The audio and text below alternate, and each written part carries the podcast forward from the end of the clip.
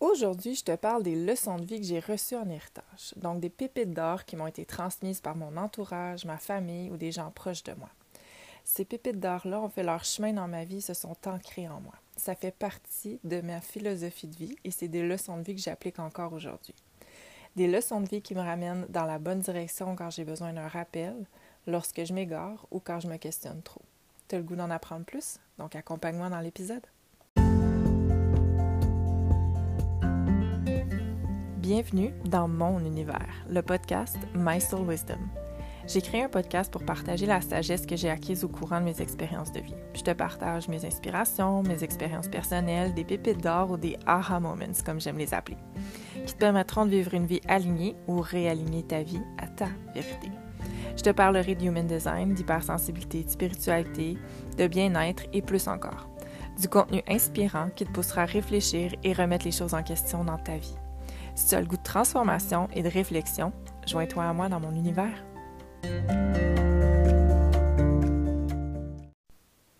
OK, donc bienvenue dans l'épisode numéro 5. Euh, aujourd'hui, j'avais le goût de te partager les leçons de vie que j'ai reçues en héritage. Donc, c'est des leçons de vie qui m'ont été partagées par des personnes significatives dans ma vie, puis que je trouvais qui résonnaient tellement fort en moi que j'ai décidé euh, j'ai décidé de les ancrer en moi. Donc, c'est comme un peu devenu, où ça fait partie de ma philosophie de vie. C'est des, des, points de repère quand je m'égare, quand je me questionne trop, quand je suis pas sûre, euh, qui me remettent sur la bonne voie.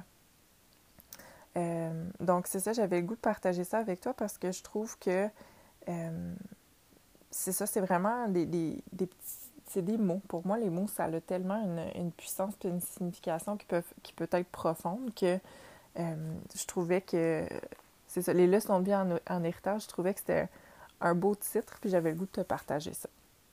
La première leçon de vie que j'ai appris, c'est de ne rien prendre pour acquis dans la vie.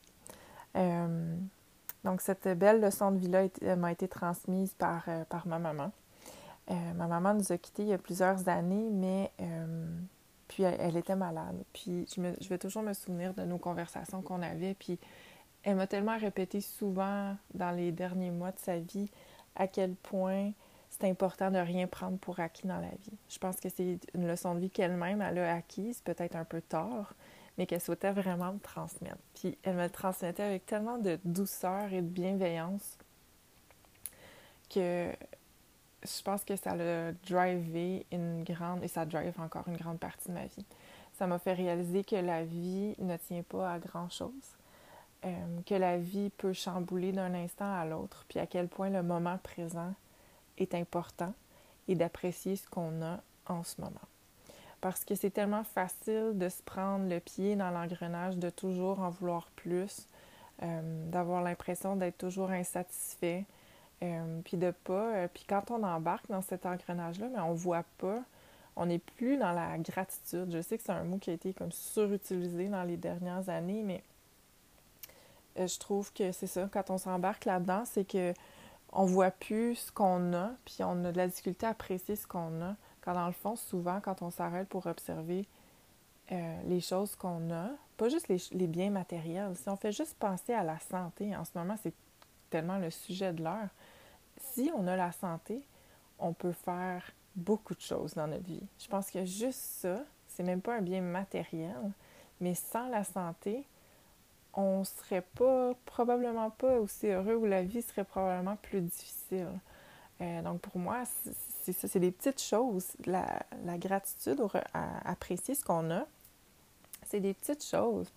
Euh, de pouvoir me lever à chaque matin avec les enfants ou de, pour moi, prendre un café, c'est comme un, un rituel matinal sacré. J'adore le café. Donc de pouvoir prendre ma tasse de café à chaque matin, disons, pour moi, c'est c'est une façon d'apprécier le, moment.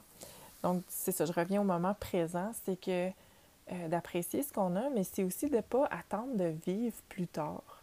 J'entends souvent des gens qui disent que quand je vais être à la retraite, je vais voyager. Quand je vais être à la retraite, je vais faire telle chose. Mais pourquoi attendre à la retraite pour vivre? Euh, on ne sait pas ce qui peut arriver dans les années futures. Est-ce qu'on va être capable de profiter de la vie comme on souhaite profiter de la vie? Pourquoi pas en profiter là? Euh, donc, d'essayer de faire des choses qui, euh, ou les projets qu'on souhaite concrétiser, les faire maintenant. C'est sûr, des fois, on a des limites, euh, qui nous empêchent d'accomplir ce qu'on veut, mais je pense que pour moi, j'ai comme une bucket list que je, qui s'allonge et qui s'allonge et qui s'allonge avec les années, qui est remplie de petites comme de grandes choses. Mais je pense que si on est capable d'accomplir certaines choses ou certains euh, de nos rêves maintenant, pourquoi attendre plus tard quand on ne sait pas si demain on va pouvoir en profiter ou qu'est-ce que la vie va nous réserver? Donc pour moi, euh, ne pas ne rien prendre pour acquis, c'est vraiment ça, c'est de profiter de l'instant présent le plus possible, d'apprécier ce qu'on a, puis de ne pas remettre mon bonheur à demain ou de pas de pas faire en sorte que mon bonheur est conditionnel à quelque chose.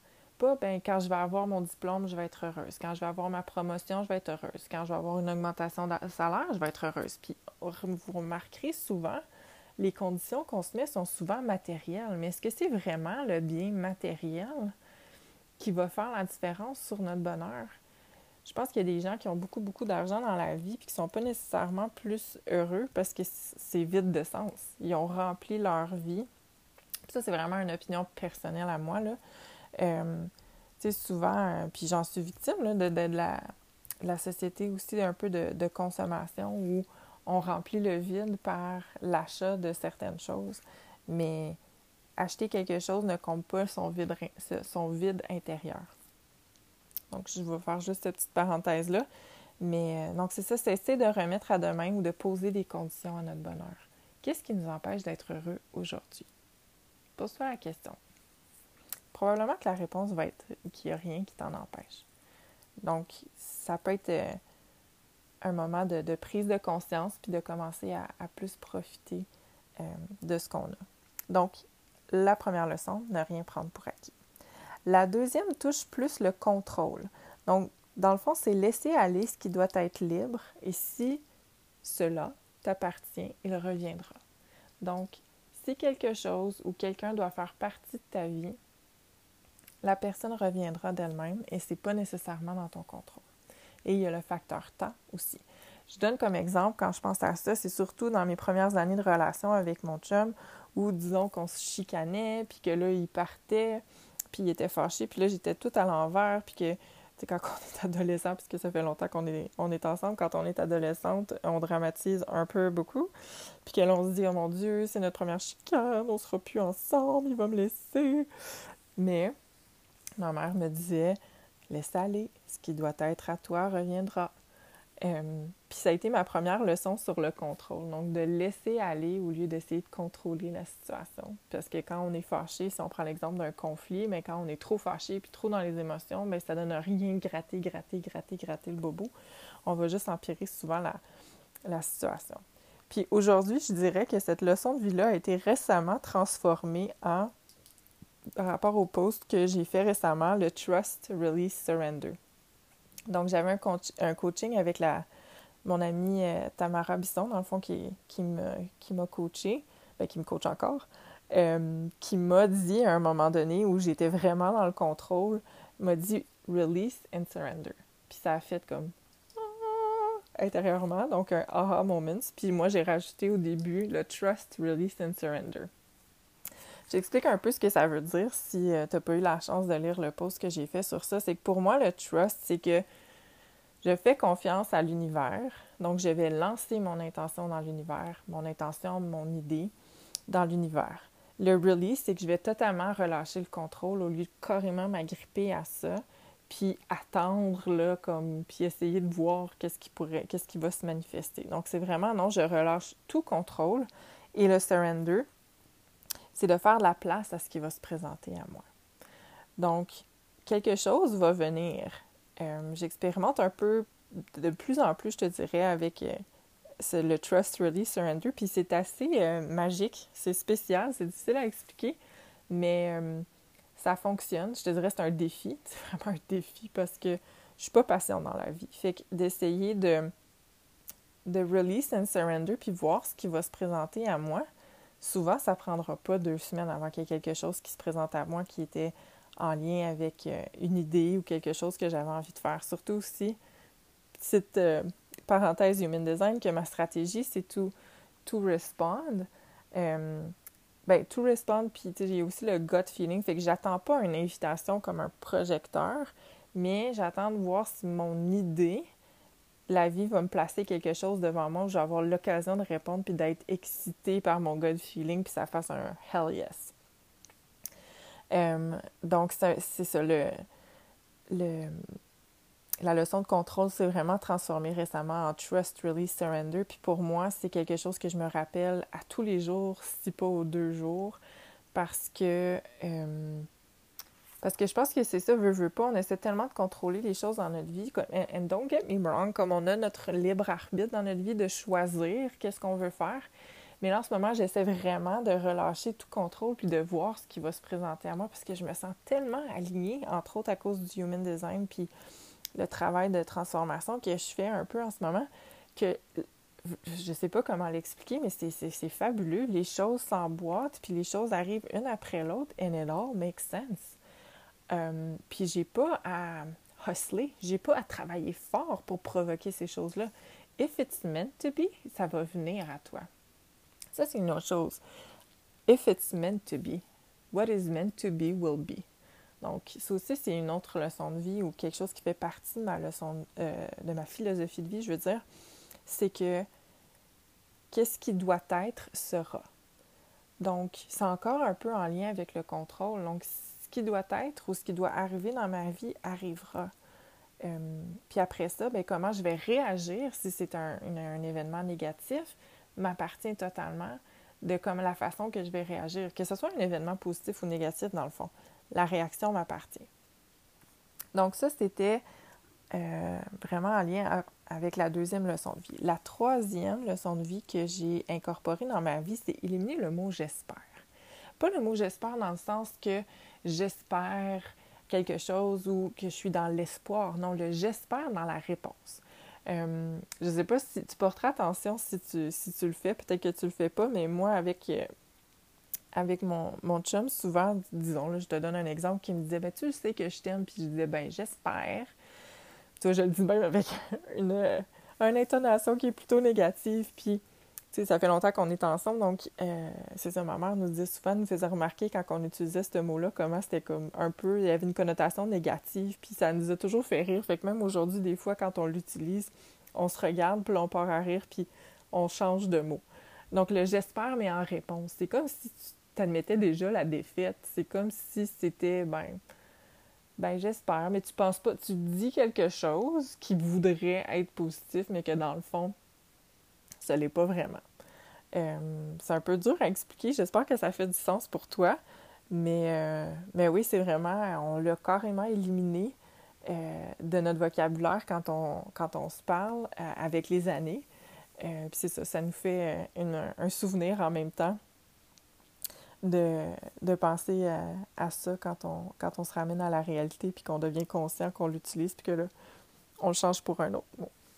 Une autre chose que j'ai euh, aussi apprise, qui a été, je crois, euh, une grande leçon de vie encore aujourd'hui, puis je dirais qu'elle se transforme avec le temps, mais ça a été la première fois que euh, on me dit Ouais, mais Jaël, ça, ça t'appartient pas. Cette phrase-là a tellement résonné en moi. Aujourd'hui, je le vois vraiment avec mes yeux d'hypersensible d'une personne qui est super empathique envers ce que les autres vivent. Puis je pense que ça a été la première leçon de vie en tant qu'hypersensible qu'on m'a dit. Mais ça, ça t'appartient pas. J'ai tellement de difficulté à voir les gens que j'aime vraiment beaucoup qui ont avoir de la peine que j'essaie tellement de leur enlever ou de faire en sorte qu'ils vont aller bien que j'en fais trop. Des fois, ça, je me mets les pieds dans les plats euh, à cause de ça. Mais quand je le regarde avec le recul, c'est que ça m'appartient pas. Aujourd'hui, je le vois vraiment que la façon que chaque personne doit vivre ses expériences de vie à sa façon. Puis c'est correct. Puis ça m'appartient pas. Même si je trouve ça difficile de voir quelqu'un que j'apprécie ou que j'aime avoir de la peine, mais ça ne m'appartient pas. Elle doit faire son chemin par elle-même. Et c'est correct. Chaque personne fait ses apprentissages dans la vie à son rythme. Puis aussi, c'est comme un peu, euh, maintenant, avec quand je le regarde avec la, conscience de l'hypersensibilité que j'ai envers les autres et ma trop grande empathie, pas trop grande, j'aime pas dire trop, mon empathie parce que pour moi, c'est une qualité, mais il faut pas que je l'amène dans l'extrême.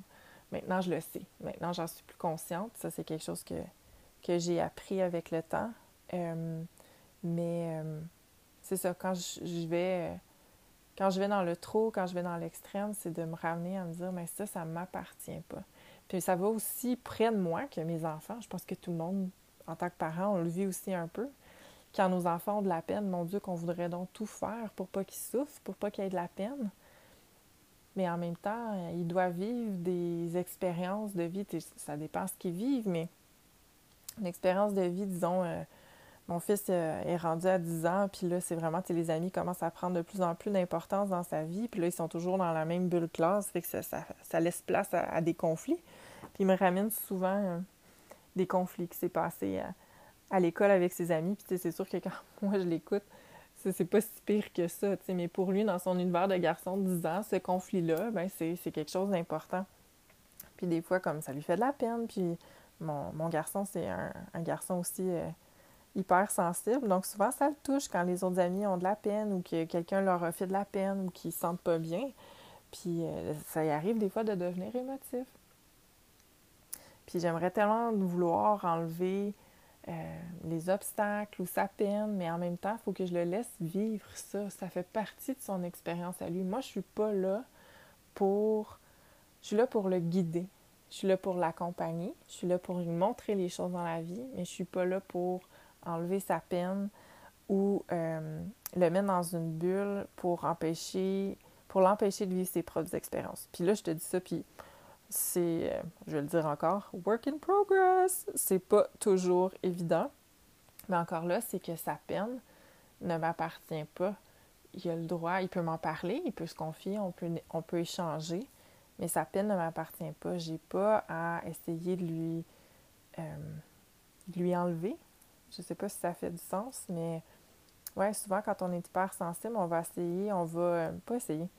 On, tente d'absorber la peine de l'autre pour éviter que la personne ait de la peine, mais en même temps, cette peine-là ne nous appartient pas plus. Donc, si on fait ça, on finit par euh, brûler un peu notre réserve euh, énergétique. puis, dans le fond, on n'est pas là pour ça. Oui, on est là pour aider, peut-être guider, mais pas pour absorber les, émotions plus négatives des autres. C'est pas, pas notre rôle. Puis ça, c'est encore là, c'est un apprentissage que je fais, euh, qui n'est pas nécessairement évident, mais la phrase ça ne t'appartient pas. Je trouve que c'est tellement puissant. Puis c'est même quelque chose que je répète à mon fils souvent parce qu'il devient à l'envers quand ses amis euh, quand ses amis sont bouleversés ou ils ont de la peine, puis je dois lui répéter Oui, mais ça ne t'appartient pas, mon chéri c'est pas, euh, c'est pas quelque chose qui t'appartient. Laisse-le aller, laisse-le vivre ces choses. Il faut faire confiance aux autres aussi. Hein. Les, la vie nous présente des, épreuves, même si euh, des fois, c'est pas toujours des, belles épreuves. Mais je suis pratiquement certaine à 100% que les expériences que tu as vécues, même s'ils étaient négatives, puis que c'était vraiment des, des, expériences pas agréables quand on était dedans, mais quand tu le regardes maintenant avec du recul, tu as, as appris des leçons suite à ça, ça, t'a transformé, ça fait partie de toi, ça fait partie de ton chemin de vie. Donc, c'est un peu la même chose de laisser les gens euh, faire leur propre chemin de vie, leurs propres apprentissages. Euh, donc, euh, c'est ça. J'en parle, puis ça me fait du bien. donc, je pense que ça va être un épisode court cette semaine. Donc, un épisode express éclair sur les leçons de vie en héritage. J'espère que ça l'a résonné ou ça l'a vibré certaines choses en toi, que ça va te porter à réflexion du moins. Euh, donc c'est ça, je vais clore l'épisode de cette façon-là. Donc on se revoit au prochain épisode.